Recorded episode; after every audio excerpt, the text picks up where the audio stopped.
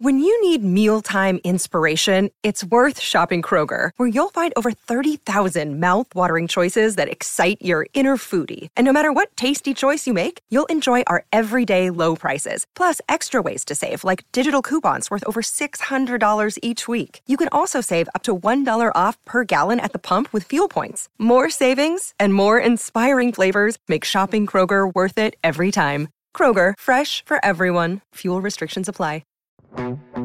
Welcome to the Go Big Redcast, the Husker Fan Sports Show, with Dave, Honky, Mac, and Boomer. Welcome to the Go Big Redcast. I'm your host, David Gaspers, and I am with Honky. Hey, tonight is lucky show number 13 for the Redcast, so we are officially a teenager. We want to thank all of our fans out there who have watched us grow from a small little podcast back in April to the big boy show we are today. Nice. We're in the big boy pants. And I'm with Mac. Hey, Redcasters. If you're anything like me, you're knee-deep into your game prep week work. I've already got all my chili ingredients, all the Busch Light I can handle, and several cans of tomato juice. Go Big Red. All about the red beer, filling it home. And Boomer. I'd like to remind Husker Athletics in their ongoing tiff with Fox Sports and their Children of the Corn promos that all of our issues could easily be solved by reverting to the Bug Eaters nickname, and that would take all the branding issues totally away. That's true. Yeah, no more Children of the Corn issue with the Bug Eaters. That solves everything. All right, awesome, guys. Well, I was happy to watch some football last week, including a Stanford Cardinal beatdown of Rice, 62-7, that changed the ESPN football power index. If you recall, the FPI slated Nebraska for about a 5 or 6 win season to have the Cardinal win the Pac-12 over USC and Washington just after that one game. So there's hope for the Huskers after all. I think that game was actually in Australia of all places. You know, it's one of those neutral site games that is littering the early part of the football season schedule. Well, that's what Nebraska needs to do. We just need to play in Australia, I guess, and we can turn around our 6-6 FPI rating, or 5-7, or whatever we are with them. Hey, you get out we had early in week 0, and that helps. We had a Twitter poll last week, actually, about neutral sites, and it was regarding the Wisconsin-Notre Dame game that was announced in the home and away series. We talked about it last week, and we were asking Redcasters, are they in favor of those types of games, yes or no? And 57% said yes, 43% said no. We had 201 votes for that. And we asked them to discuss, and the Redcasters, they did discuss. We had quite a few people kind of chime in. Alan Quartermain told us, I think the national coverage of neutral site games is bigger. It draws more attention and increases ratings. Jeff Swoboda said, I don't understand the economics of not using the home stadiums. Husker Hype said, I'm greedy and I like to see my Huskers at home in Memorial. The fans wait all year for a few Saturdays in Lincoln. Why take one away? And John Bottomore said, great rivalries should be with home fans. Suggests neutral sites are fit only for conference championships. Fair enough, fair enough. I like that first Twitter handle, Alan Quartermain. Mm-hmm. That's interesting. Last time Nebraska did a neutral site regular season game was when, Honk? A regular season neutral site game? Yeah. Gosh, I don't. Was it OG State? I guess it would have to be like a kickoff classic kind of thing. Would that be 94 or West Virginia? Yeah, that's what I was thinking, kickoff classic. I'm not having anything. Did we not play Okie State in Arrowhead at some point? That wasn't really neutral site. That was actually their home game that they just chose to play at Arrowhead because they could sell more seats and have more Husker fans at it. Joe Walker had a big punt return or kickoff return in that game, if I recall right. All right, so it's not neutral site, I guess, but It is neutral site because it was. Okay, well, we called it something different back then, Dave. Right, right. That was OK State just doing a money grab. Unlike these, I understand. If you look at Nebraska's upcoming schedules. Well, we got a bunch of those. If you look at our upcoming schedules, we have a bunch of home and away scheduled already, except for in 2020, there's a perfect opening, the first game of the year, that could end up being a neutral site contest for Nebraska. And so if it's something that's as rare as that, I don't have a huge issue with it. I don't want it to become an Alabama kind of thing where every year we're doing one. Sure. I hear you. Well, anyway, bunch of neutral site games coming up here in week 1 of the season. And, a lot of stuff, there's real football that played last week. CSU there, Colorado State, right there in Mac's hometown of Fort Collins, kicked off the season versus Oregon State, the Beavs, and took care of business for the Pac-12 team. A lot of stuff happening in Lincoln as well. Just today we had depth chart released, black shirts announced, the captains came out, first press conference, so we are really revving up for week one. I'm going to start with Mac. What's on your mind with all the news today? Well, I was kind of excited to see the depth chart release. The black shirts were given out today. No drama, nothing like that. I like that this coaching staff seems to try not to add any kind of their own flavor to this. They understand their tradition and they just kick out the black shirts as soon as they have them. I understand they gave out a few more than that is maybe strictly traditional, but that the way defense is played now, a hard 11 starters, that's kind of a thing of the past. To clarify, Mac, it makes sense. What was the total? What was the total number handed out? 16, I think. 16, yeah. Yeah. But, getting back to the depth chart, I don't know that I was particularly surprised on much of it. I think a lot of it was kind of what we heard was going to come out of camps. The running back position still sort of, tied up with a bunch of oars in terms of the depth chart. Although it was nice to hear that Jalen Bradley for sure isn't going to be redshirting. I mean, Mike Riley said that today in his press conference, so that's a good sign for him. It's a good sign that it's rare that a good freshman running back actually does redshirt. So it's not exactly news, but it's nice to hear. So, Tyjon Lindsey, exciting. That's not going to surprise anybody either. I don't know, Matt or Honky, did you hear anybody on as our freshmen coming on that surprised you that are on the depth chart? Well, I think just in general, his name started coming up the last week or two, but that Brendan Hymas at left tackle just being on the depth chart. I think we had 7 total freshmen that were on the depth chart. One of them being Jevio, so let's just call it 6. Let's assume that he's not really on the depth chart. Let's hope he's not going to be on it, because that would mean that we'd have to have an injury for him to be playing. The one guy that I was a little surprised wasn't on it was Guy Thomas, just because I just thought he'd probably be the third what is that, the cat or the dog linebacker, the outside guy there. Basically, the one outside of Alex and Cedric King. Yeah. Dog is the open side. Right, that's good. Dog is the open side guy. So like this, the wide side, and then the cat is the short side guy, and I believe that's what Alex Davis and Cedric King are, the boundary side essentially. But anyways, it was pretty much the guys that we had looked at that had been talked about in the last couple of weeks. We did a poll a couple of weeks ago about how many freshmen were going to be playing, and 90% of the people thought it was going to be 5 or less. And I've kind of maintained, I thought it was going to be at least 6 or more. And just from what we saw there, like I said, 7 on the list. That didn't include Thomas, so that's really 8. Subtract Jebbia back to 7. But I think that we'll probably have at least about 7 guys probably playing at some point this year. Thomas is the backup to Stoltenberg, though. Was that kind of a surprise at all? I was a little surprised how he actually got some good press, but yeah, just size-wise, he didn't. I didn't think him coming in was going to be big enough to be just a nose tackle. I'm expecting Vincent Valentine kind of size guys that you need in there, which is kind of like what Daniels is. But Thomas, they said that he was really good in the pass rush side of things, so he seems like he's kind of a nice change of pace from Stoltenberg out there. And I agree with you, Mac. I agree with you, Mac, on the drama piece. I think that from what they've kind of had happen the last couple of years, where you can say there was too much drama. The captains, they've had Alex Lewis and they had Nate Jerry, and I think they really went out and got 5 captains that are just really good guys that aren't going to cause a lot of drama. This, and they've brought it up that this has been a drama-free camp.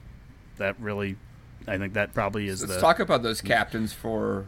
Yeah, I'm glad you said something about that, because he specifically, Riley, that is, specifically mentioned that a few times, that in terms of things going smoothly, there was just a few occasions of guys missing, being late for a meeting or oversleeping for a breakfast or a lift, but just that very minimal thing, and just a few instances of that.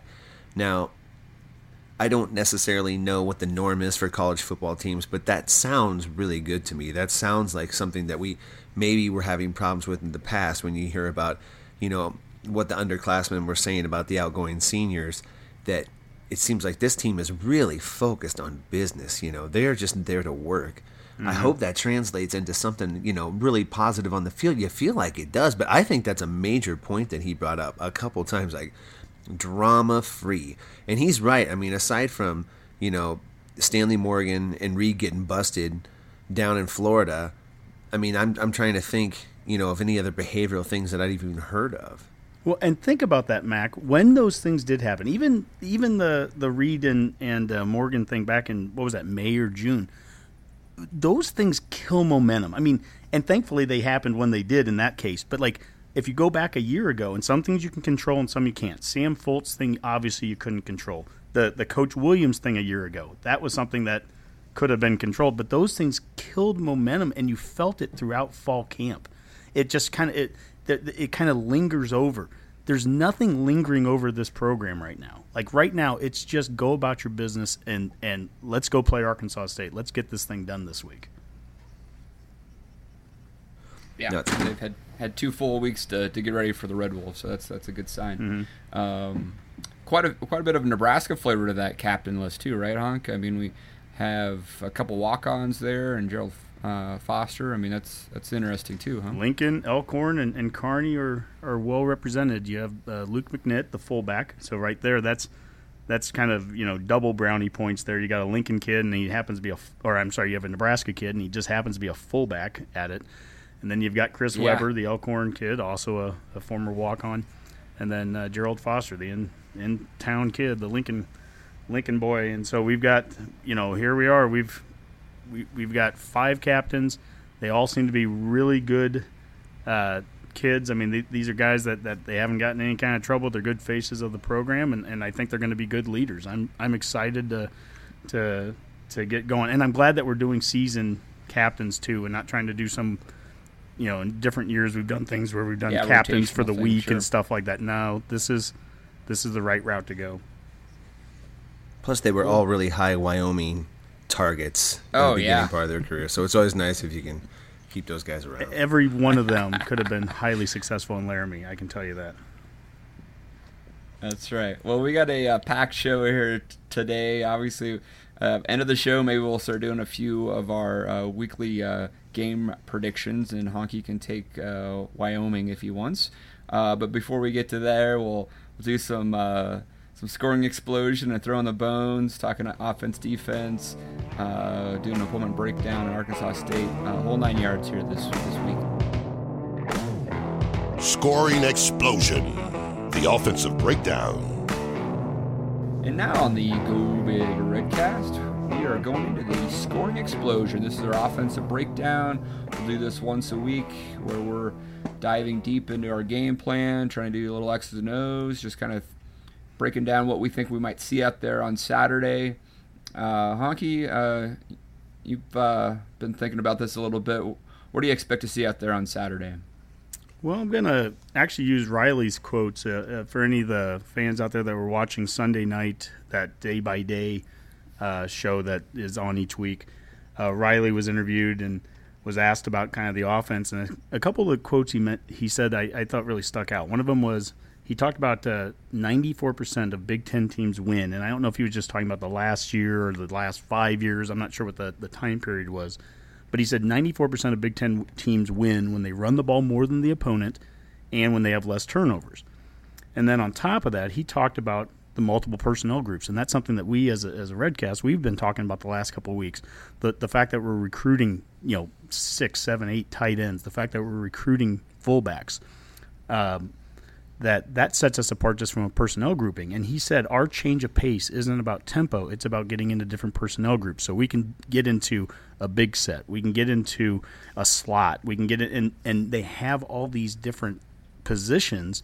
And that's why they almost look at their offense like they have 14 or 15 different starters. They look at J.D. Spillman as a starter because he's the starting slot back, even if we just line up in a regular I formation, 2 wide receiver set, and he's not on the field. He's still a starter because he's starting at that position.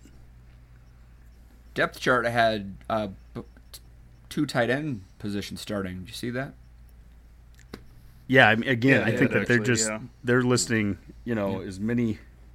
Yeah, two tight ends. I mean, two, three. Yeah, that's really, really interesting. So they have 13 starting positions. Talk me through that a little bit. Talk me through that just a little bit then. So, I mean, from a strategy standpoint, you're really making your opponent really have to prepare for a lot of different sets and a lot of different packages, and shuffling their defense in and out to match who you have out there on the field.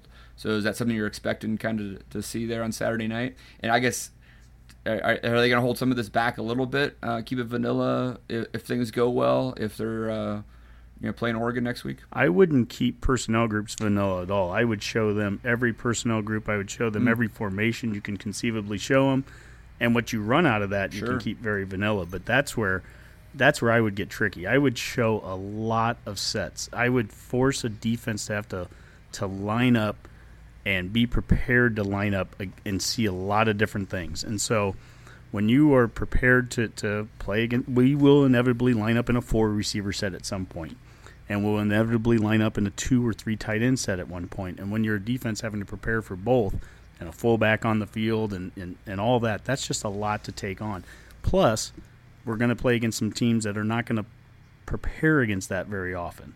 And so when that's the case too, when you're kind of the one team that's coming out and showing some sets that maybe they aren't used to seeing, that gives you, I think, a bit of an advantage too. Mac, do you agree or disagree on that honky breakdown of the offense? What are you expecting to see out there? For the first week, it's always kind of difficult, what you expect to see, what you hope to see, and what you might see. I don't think they're going to show much. I think they'll probably what this coaching staff is going to look for is execution and efficiency. It won't be fancy. It'll be, lining up cleanly, no procedural issues, short passes, some screen game, some running back passes. And then I really think if things are going well, a heavy dose of run game just to kind of get that hammered out, because the backs of all of the people in camp have had the least amount of true evaluation because they haven't been able to take contact. This will be the first time they can take contact, so you'll start to see maybe a little separation between those guys based on who's better coming in and out of tackles. The passing game will look pretty similar to what it did in practice. You complete the ball, you kind of have an idea how much he'd run for afterwards, but the backs really have had a hard time, or the running game in general, I think it's had a hard time being completely evaluated. So assuming the passing games go pretty well, I'd see a lot of that. I don't think you're going to see a lot of end arounds or a fly sweep game unless it's maybe to specifically get some of those freshmen going. But and that would be another fun thing too. I would love to see, we talk about this for years, but I'd love to see us play well enough to get some depth, get some backups on there and let them play. That might be a little optimistic, but who knows? Patrick O'Brien getting some time on the field this early would be great for this team. So, and if Jalen Bradley's not going to redshirt, he's got to play. And those guys are, when they talk about that, when they say they don't redshirt a player, then that means he's going to be in the game plan. So it wouldn't be unusual to see him. I will say this: I think that it scares me to think that our backs haven't had a chance to get tackled and get hit, and we have to wait and get that kind of evaluation after a game. I mean, they've had an entire camp to do that. So if there hasn't been enough tackling, enough bringing down to the ground, enough breaking tackles, that concerns me on multiple fronts, defensively and offensively, because that would tell me that we didn't effectively use camp as well as we should have. And we have plenty of depth at running back. According to you. Well, according to – I'll tell you what. I watched Stanford. Just according to you. That's just a philosophy difference for you. I watched Stanford play the other night, and that was a team that they could have run the ball 90 times if they wanted to, and they would have got 15 yards of carry against Rice, just the way they were running it. So my point is that is something that they emphasize in practice. So I'm saying that I hope this isn't the first time to evaluate our running backs getting taken down to the ground or them being able to break tackles or because if that's the case, we're going to be in a boatload of trouble because they're not going to be used to breaking tackles, and that would also mean our linebackers and on the defensive side, they're probably not going to be real adept at making tackles. So, again, right, but with the exception of Jalen Bradley, they all played college football last year. So it's not like they've never been tackled. I mean, they've all played, except for Jalen. And they couldn't get and we can assume you can't get better at what you're doing. So they're the best at what they're doing in terms of running and tackling. You can get better at being tackled, I guess. I don't know. Yeah. I guess well, it's I don't think they're getting better at not getting tackled. I'm agreeing to I'll agree to disagree here with a little bit with you there. I don't think that this is the first evaluation we'll for them. We'll see out there, guys. I mean, I'm not trying to get into that. I don't think last year, Honky. I mean, do you think last year we were unprepared to play Fresno State from a physicality standpoint? I don't think that was the case. I don't know why that would suddenly be this year. Yeah. I think we had a weak fall camp last year. I do, and I think it's one of the reasons why. To be honest with you, I'm more scarlet-colored glasses this time around than I was a year ago, is that I think that we are more physically prepared. I give credit to Diaco on that. I give credit to guys like Perella. I think you didn't – you saw – and tell me if you guys didn't hear a difference from the BTN guys. A year ago, it was DiNardo talking about, you know, that we had a Pac-12-type practice. This year, they're talking about how efficient we were. They talked about how fast-paced it looked.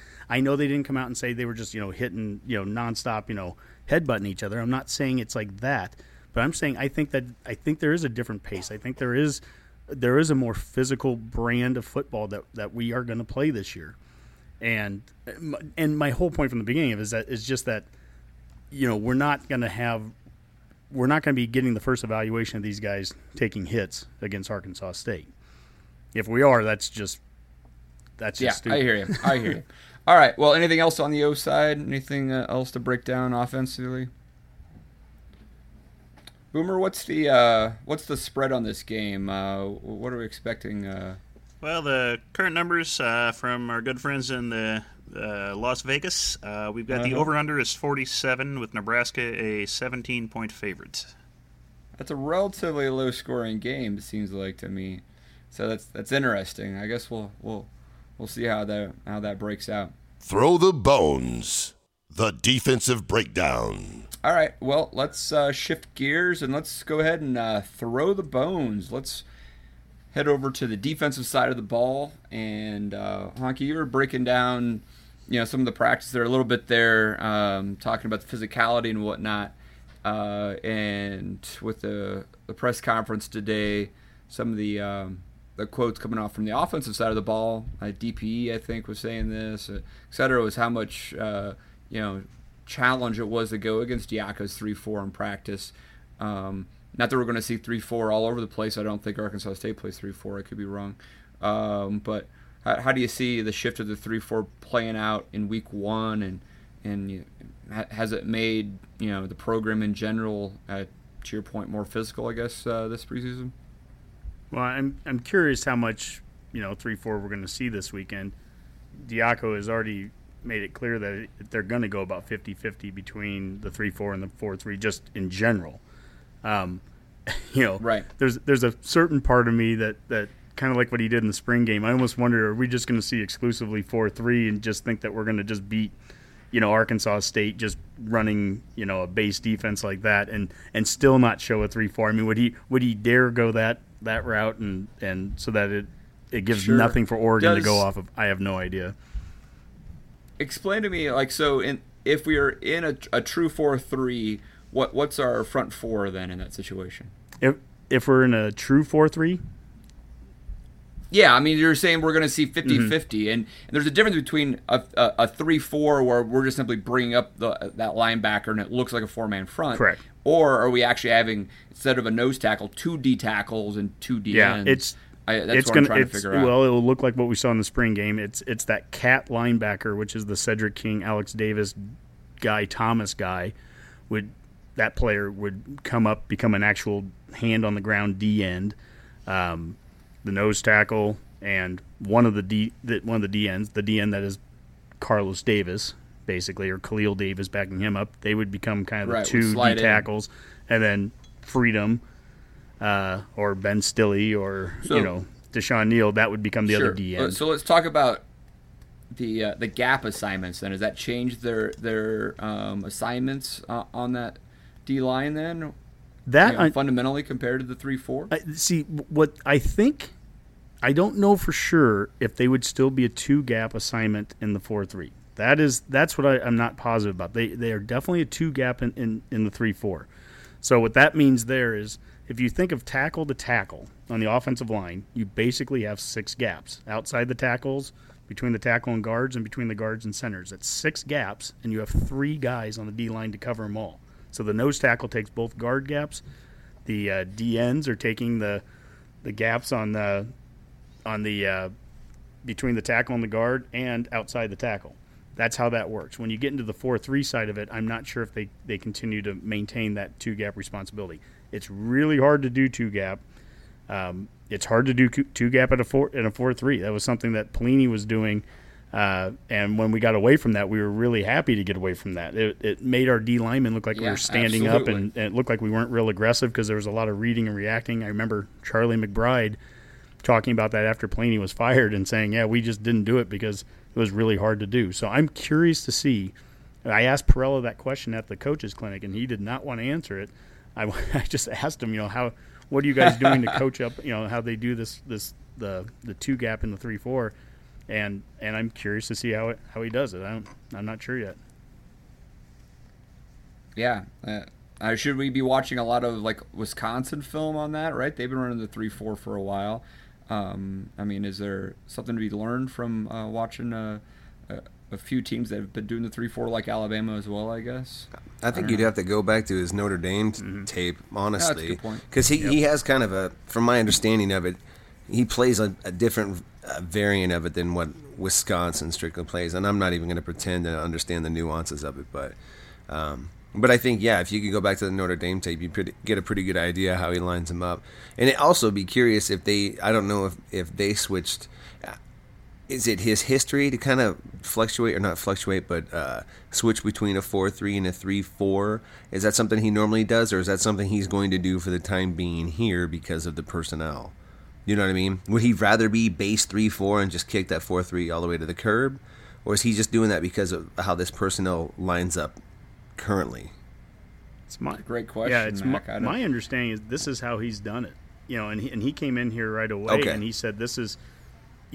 From day one, he said that they would do both. And on top of that, he talked about how, and, Diaco uses his own language with things, but he said that this is the Nebraska defense. This isn't his defense. This is the Nebraska one. And it's going to be a little different than what they did at UConn. It'll be a little different in Notre Dame and, blah, blah, all that stuff. But I think that this is a way for them to be multiple. They like to get into different fronts, and I was pretty surprised when he said 50-50, and he's said that now multiple times. He's serious about getting into the 4-3 as much as the 3-4. Interesting. And the Wisconsin 3-4 is just – it's different. I don't think they do the two-gap stuff at Wisconsin. I'm probably speaking a little bit out of turn there because I can't say that with all certainty. But Wisconsin, you see a lot of – Come on, Honky, do your research. Well, with Wisconsin, you see a lot of that pro-style – six guys standing up. They might have a nose tackle with the hand in the ground, but they might have one guy down, and there's 6 or 7 guys that are floating around. You don't know who's coming from where. I don't think we're going to see that or much of that in our 3-4. What I heard today from some of the offense was saying that they saw so many different looks from this defense. You never knew what was coming. Mm-hmm. So. I don't know. I guess that's something to look for on Saturday night. That's what Al Groh, he was interviewed by one of the papers this week, and Al Groh, who has been a mentor of Diaco, he was just talking about in general the beauty of the 3-4 defense is that you know that four people are going to come in a normal rush. That's just no matter – I don't care if you're in a 3-4, 4-3, 5-2, whatever. Four guys are going to come, right? And in a 4-3, you know who those four are. In a 3-4, that fourth guy can come from any direction, and I have no doubt that Diaco can be a master of bringing guys from different places and making the offense not know where that's coming from. Whether that is guys standing up the way that Wisconsin does, I'm just saying the look might look a little different, but the result could be the same. Fair enough. All right, cool. All right, guys, anything else you want to talk about defensively? Anything else you're looking for this week? Well, it's not entirely related to defense, but I think it's kind of important to see how special teams actually plays this year. Yeah, I really agree with that. Yeah, when we look at last season, just our punting stats were, I mean, they were terrible, let's be honest. It was a tough situation to be in, we know that. And I think it's safe to say our special teams coordinator didn't do us any favors with his rigid scheduling and practice. So I believe we were somewhere in the 90s as far as punting goes, if not even worse, as far as net punting, and somewhere in the 70s in net returns. Mm-hmm. I mean, if you can even improve that a few yards a game, I mean, you're looking at such a vast improvement. It take a huge load off our defense, set things up a lot easier for them. I think those two sides of the punt game, one of them's a very individual thing, the punter. He just has to do better. I mean, and I think obviously he was brought in last year in difficult circumstances and all that. But I think with another year under his belt, we can assume that he's going to be better. What that looks like, we'll find out. The punt return game, I'm really interested to see if we just mix it up a little bit schematically. I haven't seen a two return set since basically back in the day of, Gross and Craver. We used to have different times where we'd have two guys back there. How many times in the last few years, and Riley's mentioned how now kickers are doing the rugby-style kicks and all that, how many times have we had one returner and somebody kicks it and it goes over his head or it starts rolling and we never pick it up and the thing rolls for 30 yards? Put two guys back there. If you've got if Tyjon's that good, and if you've got personnel there, put them both back there. And at the very least, what's the worst thing they're going to do? Catch it and call fair catch and not give up 20 yards of rolling. Yeah, they suddenly can't kick away from us. Exactly. So, I mean, let's that's just schematically. I'm curious to see if they change up. I'm curious to see if on the punting side, are we still going to have big offensive linemen sitting 5 yards in the backfield? They're the protectors, which that I've never been a big fan of that. And then it totally takes away any opportunity to fake anything. Yeah. Didn't we try a fake like a year or two ago, and some 300-pound guy was running with it? It was a disaster. That was a disaster. I mean, yeah, hopefully everything that Bruce Reed did is gone, and we have completely different looking special teams. Didn't Caleb Lightbourne fake it last year? Didn't he just take off and run with it at one point? That was a disaster. Forgot to punt it. I don't know what happened. It was so bad. You had one job, Caleb. Yeah, I mean, Diaco was working directly with Lightbourne, so that's got to get better. Hopefully the whole blocking scheme is different. It sounds like Scott Booker's obviously taken a lot with the special teams and brought a lot of energy to that. So, yeah, that's a good point, Boomer. Thanks for bringing that up. Quick question, just out of curiosity. At what position group or what part of this team do you honestly think, if you look at it, do you expect to be worse than last year? Like, is there a group that you're like, man, we're just no way we're going to be better than this last year? I think that's the question of the year right there, Mac. Because for anyone that says 5-7 and 6-6, all you can do is say, "Well, we went 9-4 a year ago, and where are we going to be worse?" I'll give an answer to your question, and it's a lousy answer. I'll say that our QB run game, our QB, ability to get out of some sacks with his feet, that part of the game's going to be worse. But that's by intention. Sure. That's We're expecting Tanner Lee not to be using his feet the way that Armstrong did. We expect him to be able to get away from the rush by releasing the ball faster. All those things. Right. That's what's going to counter that. But outside of that, there's not a single part of this team. Think of the lines. What about wide receiver? I mean, Westerkamp would be nice to have back, and Seath and Carter would be nice to have back. I mean, and certainly Nate. Or not Nate Swift. It'd be nice to have Nate Swift. Brandon Riley, 87s, man. They always get me. Well, Mac, that's your point in the sense that, I mean, a lot of these 5-7 predictions are coming from the fact that, 90-some% of our production offensively is gone, right? And we don't have a tight end that's caught the ball. We have barely any wide receivers that have caught the ball. Our running backs, I mean, I absolutely hear you what you're saying, Honk, but it's the production that was on the field last year that's missing, I guess. And it's hard for me to actually see where there's some improvements there. Just from the wide receiver standpoint, being healthy enough with our starting three, if we could just keep the top 3 or 4 guys on the field, that'll be better than what we had for most of last year. Well, that's part of it, too. I mean, you look at last year's team and I don't want to beat up on guys that aren't playing for us anymore, but that receiving core, it was full of promise every year, And with the exception of Westerkamp, really, you know, made a lot of catches over the course of his career. But guys like Riley and Moore, they have a ton of potential, but they were hurt the whole time, so they barely played. Oh, they got hurt a lot. You know, Carter was always filled with hope and in some cases hype. And there were some places where you can look at it and say the quarterback didn't get him the ball. But then you can go back to that Oregon game a year ago where it was a third down and Armstrong got him the ball right where he needed to, and he dropped it. Didn't make the big play when we needed to. And then Armstrong came back the next, I think, you know, next play and completed it to Westerkamp. Next play. You know, and Westerkamp was the go-to guy before he got hurt, you know. That seemed to be the way it always went. It was like if Armstrong was on that day, our receivers would kind of let us down, and vice versa, man. It seemed like we could just never get on the same page. If that would just go away this year. Again, in my head it already has. You know, I'm on game week, boys. This is looking real pretty inside my head. But well, and you think about a quarterback making it easy to catch a ball. You know, Tommy was okay about getting it within a catch radius, but to actually get the ball into a spot where the wide receiver can turn and run with it immediately or be, you know, don't have to kill any momentum. That those yards will add up so quickly by the end of the game. You know, what's a 7-yard out turns into a 12-yard because he had momentum, you know, or it's not thrown behind him, so he didn't have to stop, and it didn't get tipped, and it didn't get picked. You know, there's a whole bunch of things that just accuracy and timing will take care of in this offense. I'm excited to see how that looks. Sorry for the sidebar. I think that's a good point. Yeah, I think with our running backs, we lose Newby, and I think Newby was a well-developed back. Let's give Reggie Davis some credit. I like Newby. I do like Newby. He developed Newby nicely over 2 years, better than I think maybe he was getting developed prior. And I think I have no excuses for our running back situation right now. We've got plenty of guys there. We can, I don't want any injuries, but it's actually a position you could afford to have somebody have to miss if they had to. But obviously, we don't want any of that.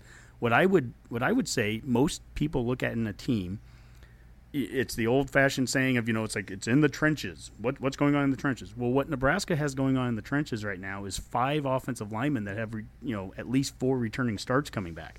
That typically. We're going to talk about a team that we're playing on Saturday that doesn't have that. And that's a pretty important thing, and we have it. We feel like we have some pretty good depth built on the O-line. On the D-line, we feel like we have some pretty good depth because the year prior, everybody left. And last year, we got all this experience all of a sudden on the D-line. So in the trenches. Yeah, that's true. Those are the points where, you know, to your point, Mac, like where are we not better at? It's really hard for me to find a spot where I can sit there and say we're not better almost across the board right now. I'm not sure that we're not better at safety, and we lost Nate Jerry or Gary. I'm not positive that we aren't better there. I agree. No. I guess we're going to find out, aren't we? I guess cornerback. That now that I think about it, Chris Jones being going down, that's one position that you can't say that didn't hurt, but we still have athletes there. Yeah, and we still have Jones. He still could come back and still play, and we'll find that out. And it's so funny, you know, no excuses. We're going to replace those corners with 4-star Lamar Jackson and 4-star Eric Lee. You know, there's worse situations you can be in.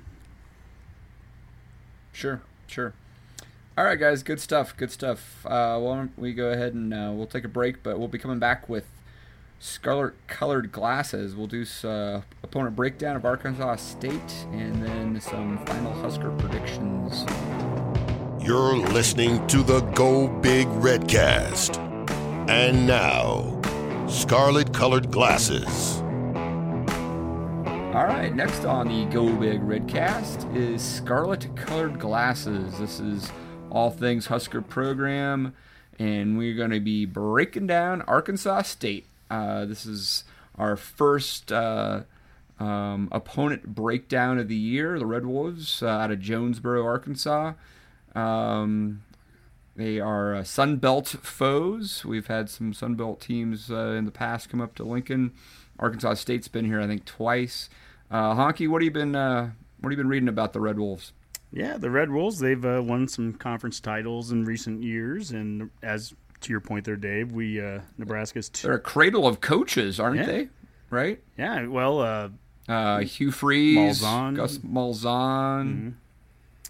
Nebraska's 2-0 all time against them. In 2009, we beat them 38-9, and then in 2012, beat them 42-13. And if you guys recall, that was the game that Pelini left at halftime, I believe, with angina. And that's the same ailment that forced Coach Ed Gennaro in necessary roughness to sit out most of the game against the No. 1 Texas Colts. Thankfully, defensive coordinator Wally Rigg was able to step in and lead the Armadillos to an upset win. But I digress. That's inspiring. Yes. I think that's been captured in a movie of some sort, wasn't it? I remember that. No. But Longest Yard or something like that. Yeah, that was it. Yeah. But last year, they had a female kicker on that team, didn't they? Yes, they had Kathy Ireland kicking for them. That was. Oh, yeah, right. And Scott Bakula, I think, was the quarterback. Why didn't that movie do better? I can't believe it didn't get a fresh rating from Rotten Tomatoes. It seems weird. Yeah. Well, anyway, continue your breakdown there. Last year, they started 0-4, but ended the season 8-5, so they turned it around. They won their bowl game against Scott Frost and Central Florida 31-13 in the Cure Bowl. And that's, not the band Cure. They look pretty good doing it, yeah. But Robert Smith is the halftime show. I would go to a bowl sponsored by The Cure. Yeah. That would be outstanding. Everything really dark and gloomy and very bands should. Free eyeshadow and everything. That would be great if I mean, some of these bowl names are so stupid anymore. It'd be great if a couple, like the Pearl Jam Bowl or the Nirvana Bowl or something. That'd be nice. But if it was a cured ham, I would go. Ooh. I love cured ham.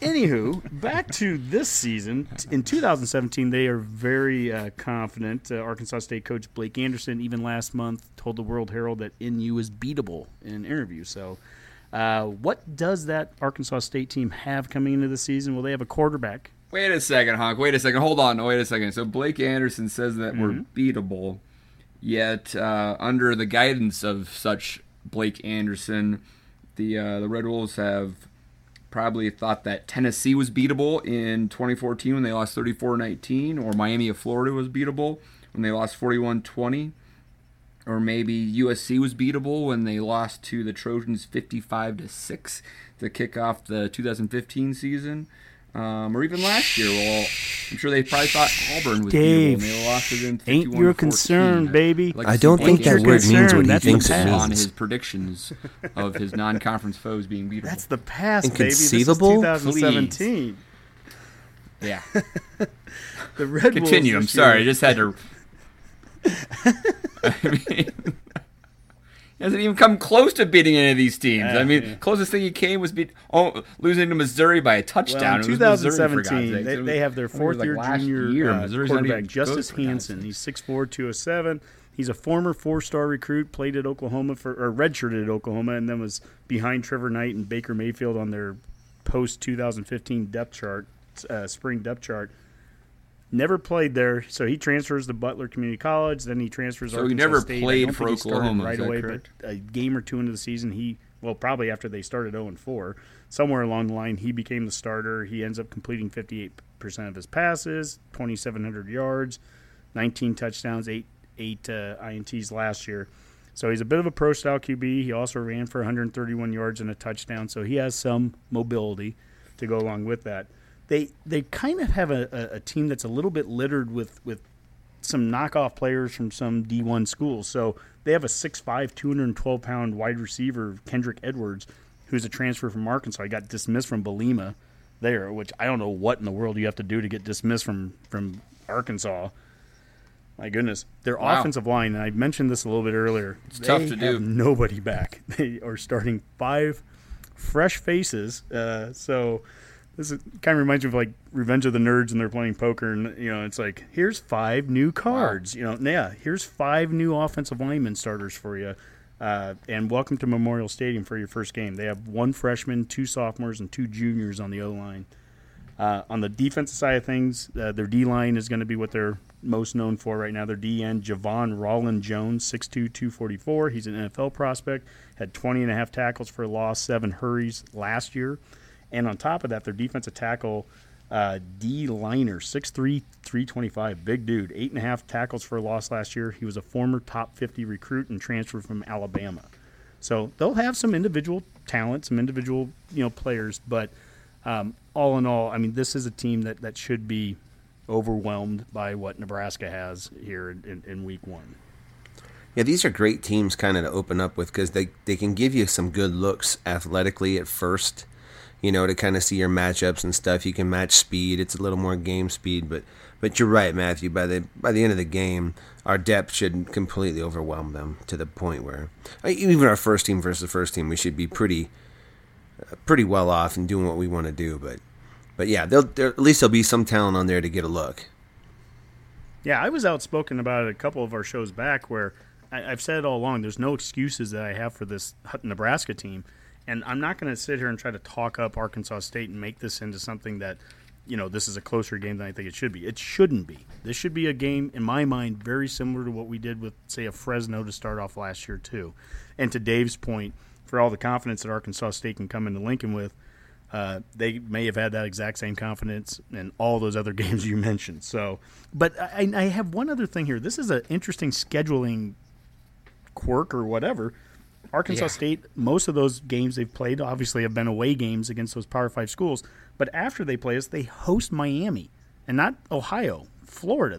They host the Hurricanes in Jonesboro, Arkansas, a couple weeks after they play us.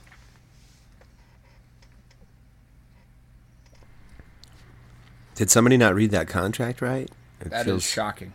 Like that was a mistake. I mean that's just... Yeah, they're like, oh no. They thought it was actually Arkansas they were playing. He had his thumb over the ST part in the contract. Did Miami give him like a 4-for-1 or something, right? Well, like, Icorse used to be the AD at Miami. Maybe that was like his last move he did before he left. Just embarrassed him. That's true. Wow, well, that's interesting. All right, well, what else should we know about Arkansas State, guys? Boomer, Mac, you summed it up pretty nicely, actually. First opponent.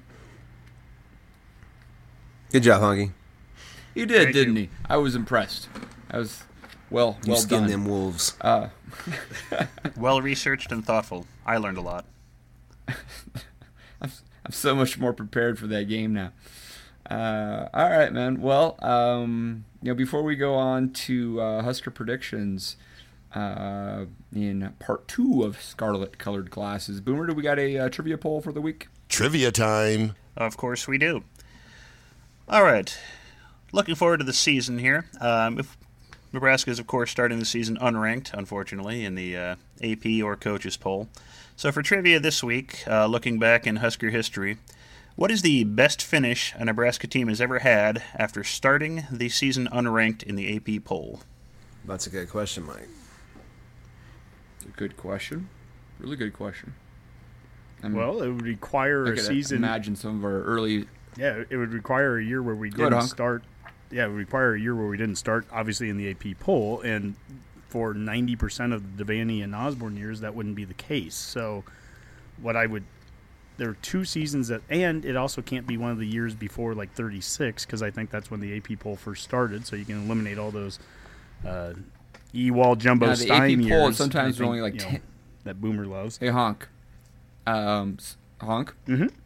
Sometimes the AP poll was only like top 10, though, right? So, I mean, we could have been a top, you know, predicting to have a pretty good year, but they only had a top 10 preseason, you know? So I'd just throw a little caution to that. Make sure we think about that. That's a good point. Even some of Devaney's early years, like the early 60s, might have only been a top 10 poll. So that's a good point. I mean, the 2 years that immediately jumped off the page to me, I was thinking it was 62, which was his first season, Devaney's, because obviously we wouldn't have been preseason ranked, and then we end up beating Miami in the Gotham Bowl, and that year, 9-2 or 9-3, probably 9-2, 9-3, something like that. So that year could have been one. I'm also thinking 1969, giggity, which is right after the 2, 6, and 4 years we had. We wouldn't have started. We wouldn't have started ranked, and then we end up beating Georgia in the Sun Bowl. And finished that season pretty well. So both of those teams, 62 and 69, are kind of the ones that come to mind. But that's a good point, Dave, about the top 10. Under Bo? No. Bo is generally preseason ranked. But I don't think that we would have finished higher ranked under Bo than we would have in either 62 or 60. I mean, in 69, I think we would have finished. I'm guessing we would have finished top 10.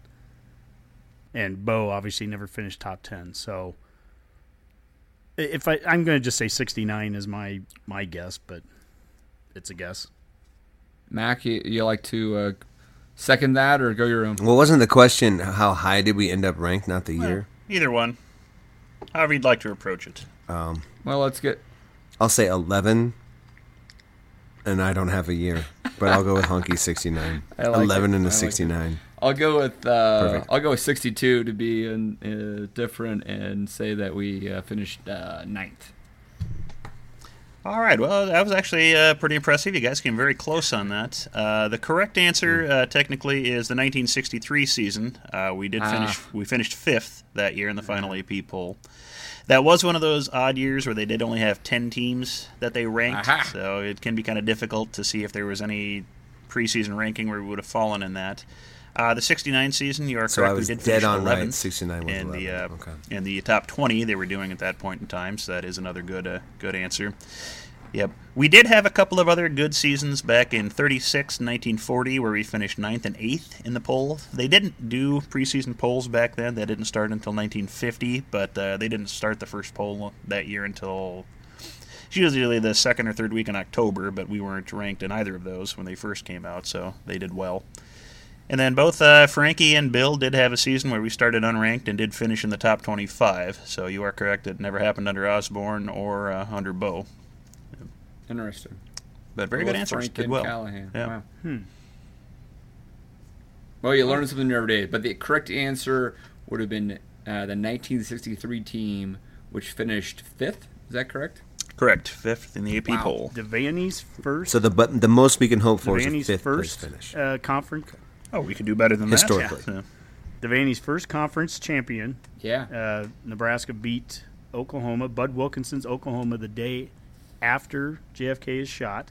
It's one of the only games played that weekend, and Nebraska took a little bit, and Oklahoma took a little bit of heat, but I guess Bud Wilkinson was on some presidential council of athletics or something, so he knew JFK, and he kind of said, well, I think JFK would want the game to be played, so Nebraska, Oklahoma was one of the only games played that weekend, and that was Devaney's first and last win against Wilkinson. I think he retired after that season, and that was Nebraska's first Big 8 championship under Devaney. It's cool. Good story. Yeah. Way to double down on trivia. Bam. Very nice.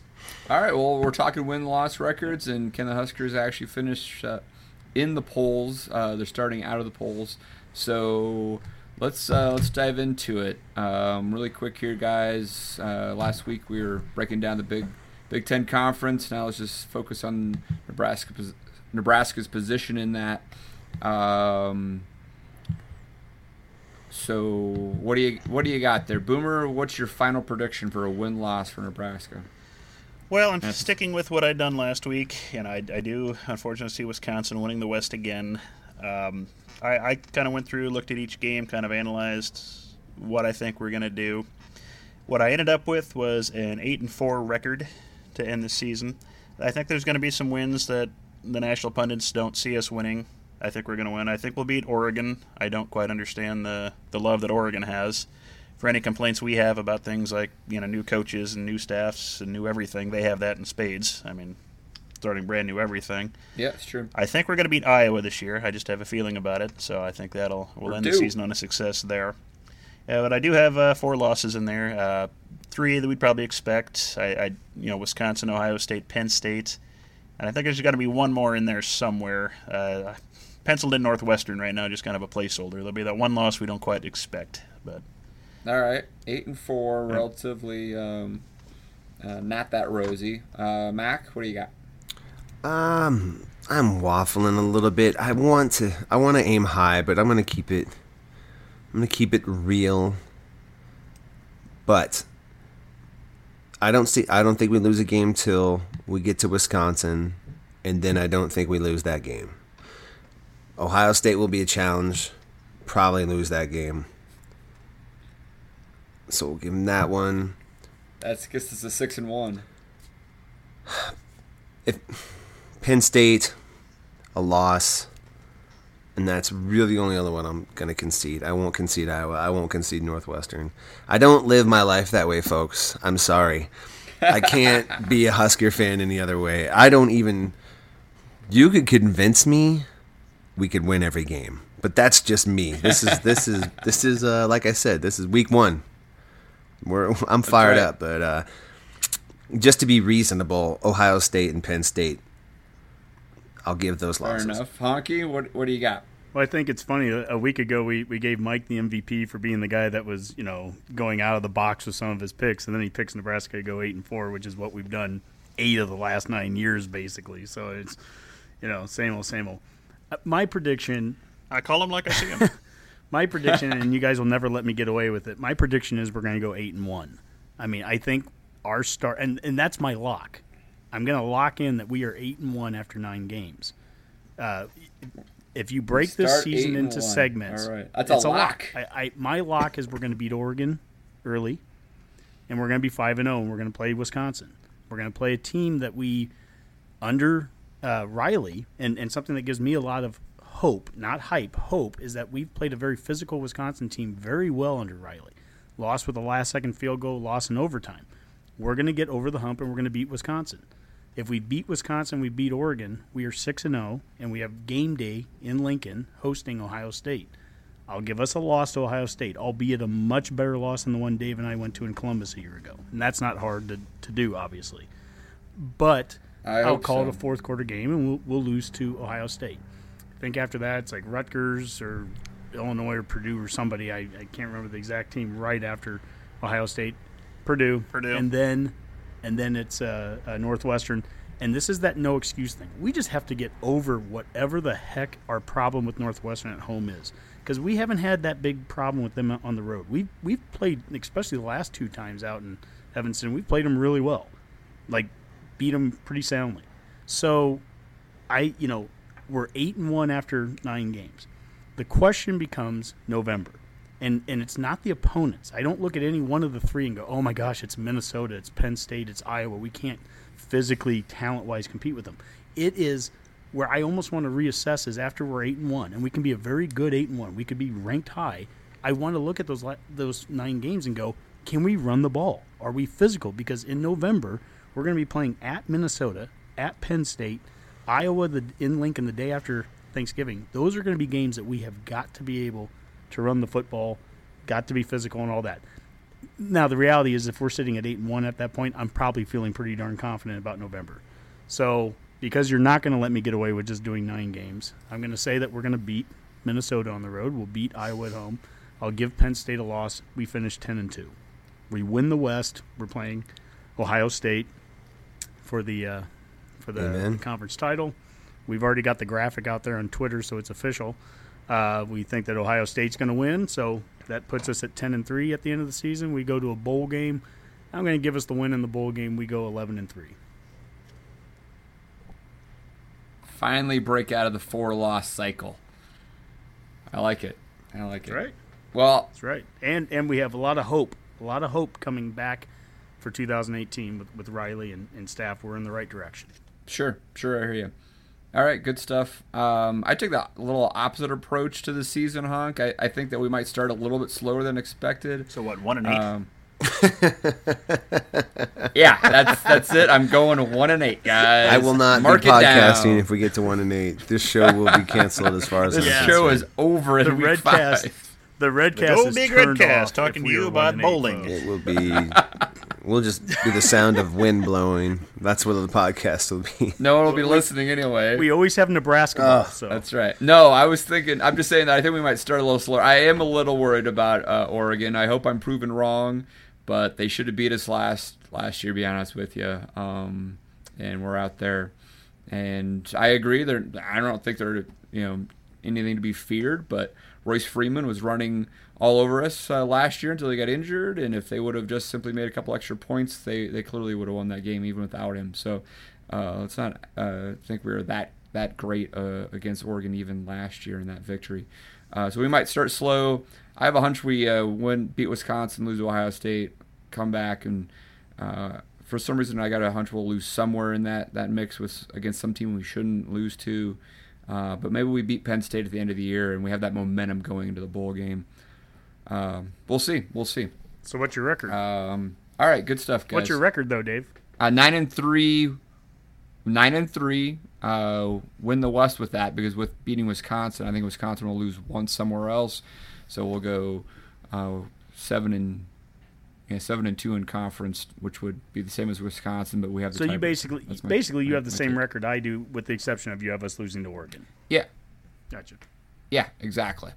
Yeah. Well, no, did you say 10-2 or 9-3? You said 9-3.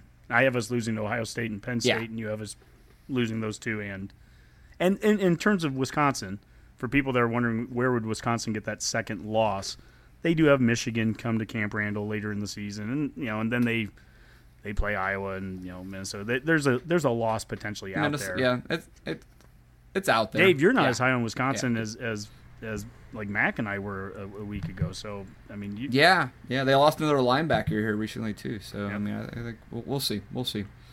All right, guys. Well, sounds like that's a pretty good breakdown of the Nebraska for now. Let's move into our prediction section. This is the first time we've done this on the podcast, but something we've been doing for years.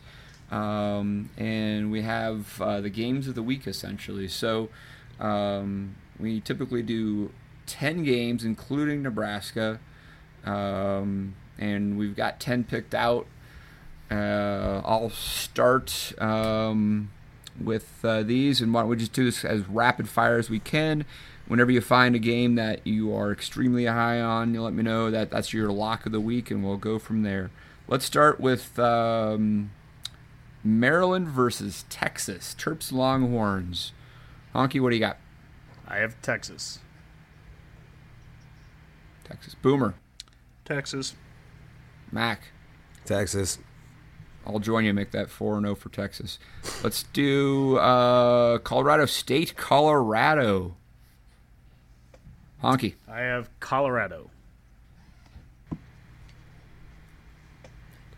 Mac. I'm going Colorado State. They had a strong start to the season.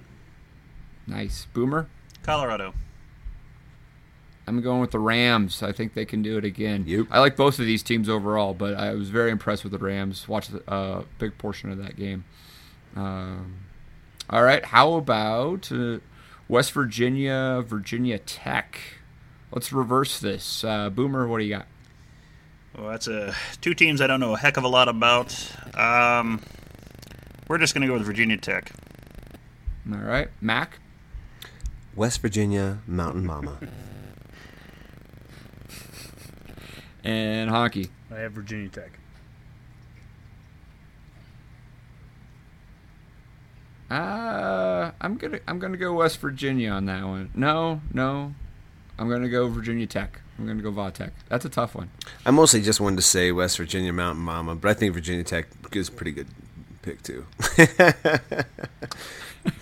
All right, how about BYU versus LSU? This is a game that looks like it's getting moved to Dallas. No, New Orleans. Superdome. New Orleans, that's right. It's now in Louisiana. It's closer to LSU right? now. Correct. Neutral site game. Neutral site game. Boomer, who do you got?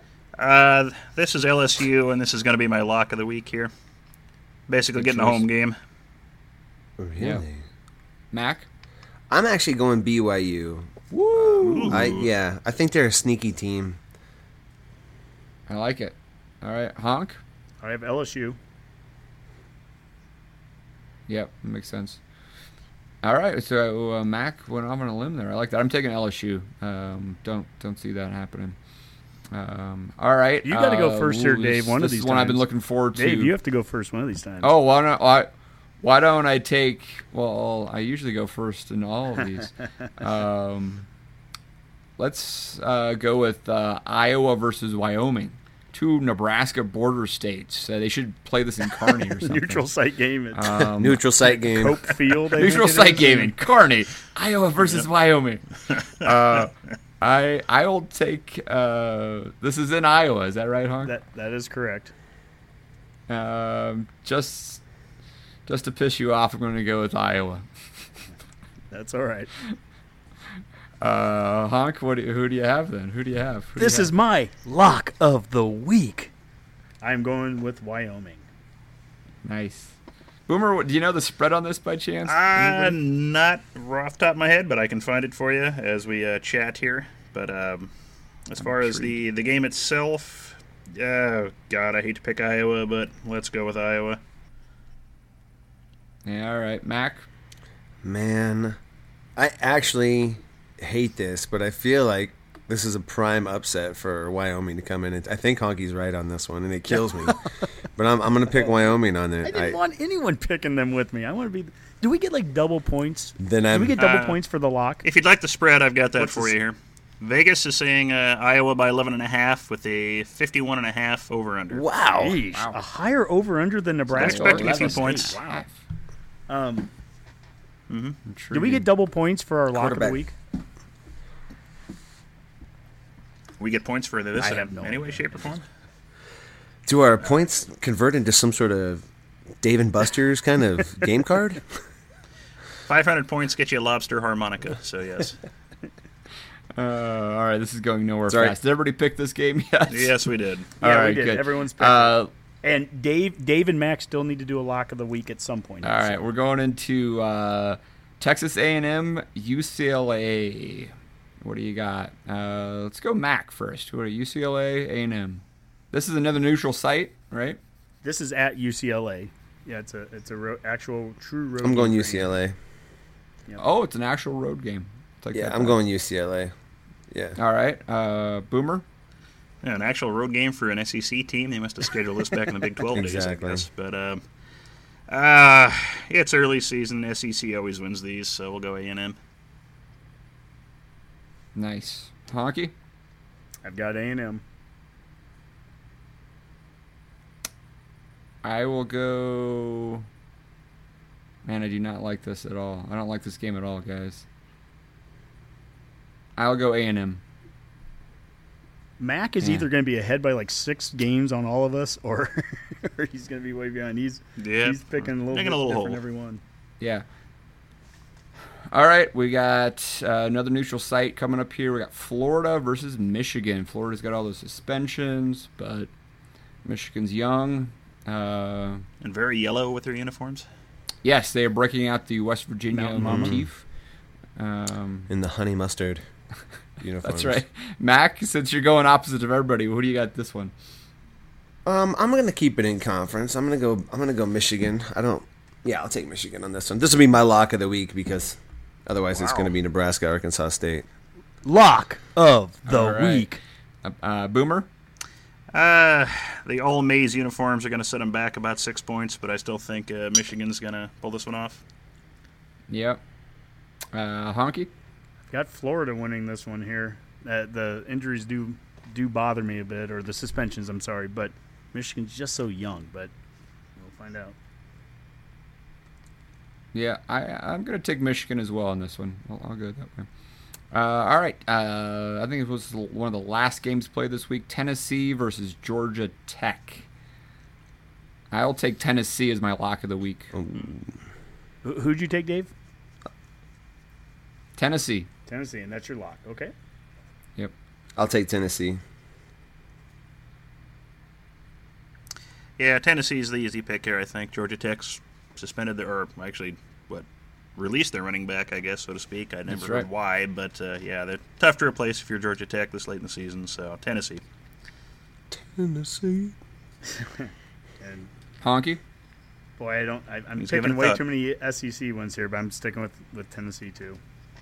All right, that's a 4-0 there for. It was actually the Tennessee 3. Tasteful, really. Was the Johnny Cash band was Tennessee 3, but that's okay.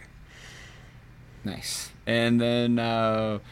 Game going off by the same time. Nebraska plays Arkansas State. Alabama versus Florida State. Honky, let's start with you. I have Florida State. Nice. Wow. All right. Mac? I'm going Alabama. Alabama. All right. Boomer?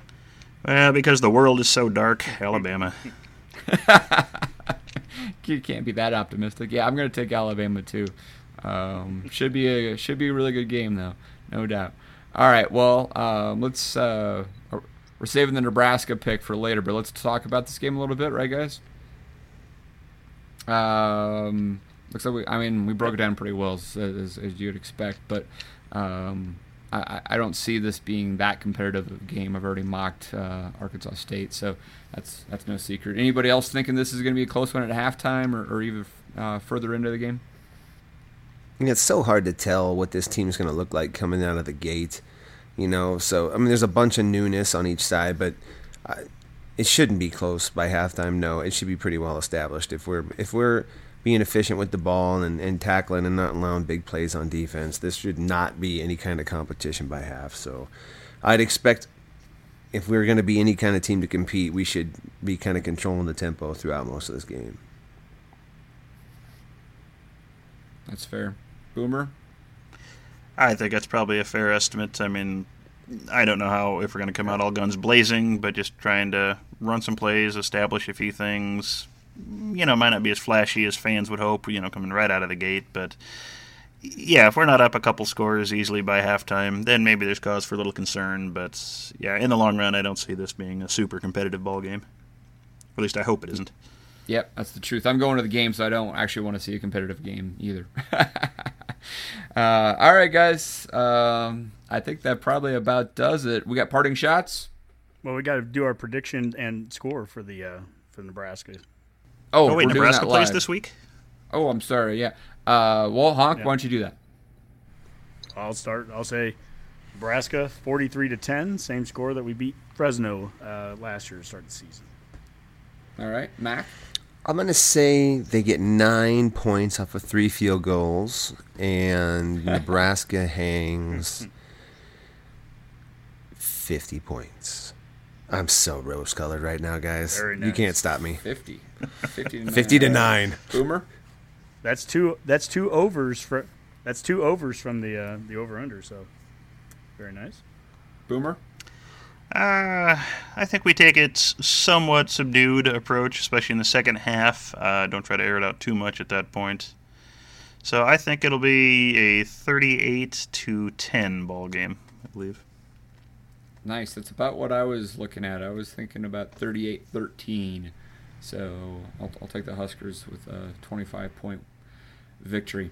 I expect some kind of special team or defensive touchdown contribution, but I agree with around 38 offensive points. Oh, I see. Well, thanks for that. Very nice. That clarification. Yeah, I should have clarified that. Well, that's important. That's right. All right, guys. All right. Anything else on that, Honk? Did I miss anything? No, I think we got it all. Perfect. No drama. That's right. No drama here in the Redcast. All right, let's move on to parting shots. Honky, what do you got? Well, I want to create some drama now. My parting shot is I want to call out fellow Redcaster Boomer for his continued use of a $4 North Korean microphone while the rest of us Redcasters pony up for a real mic. Oh, public shaming. That's intense. All right, Boomer, response? Well, first off, I'd like to note North Korea is happily lobbing missiles over Japan, so their technology is not as sad as you make it out to be. And on a slightly more serious note, I would like to just kind of remind our listeners, looking at the devastation in Houston this week, just kind of consider, you know, we've got a great weekend ahead of ourselves, but keep them in mind, and if you can help out, please do. Nice. And Mac, what do you got? I just wanted to take some time to thank the CSU students. I took my kids down there to see the kickoff this week. You know, I just wanted to get a game day atmosphere. You know, it was football season. I was excited, and as we were walking down there, the CSU students were so nice to my kids and so including. It was a lot of fun. It was just a great atmosphere, so I really appreciated it. It was a great first game day experience for them. And then when we go to Lincoln, they'll see how Nebraska completely blows the doors off of what CSU does, comparatively speaking. It's adorable, though. I mean, what they are doing. It's nice. Cute. They built a stadium. It's cute. Right. It's nice. All right. Well, I spent the weekend up in Big Ten land in Minnesota playing golf and going to wedding of my favorite Iowa fan, Stevie Cummings, who is now Stevie Anderson. So just a shout-out to Luke and Stevie, who got married and hosted a hell of a wedding in the middle of very rainy Minnesota. So, all right, guys, let's wrap this up. Great first week for the Redcast. Looking forward to the football games. Talk to you soon. Go Big Red. Go Big Red. GBR. It's game week, baby. Go Buccaneers.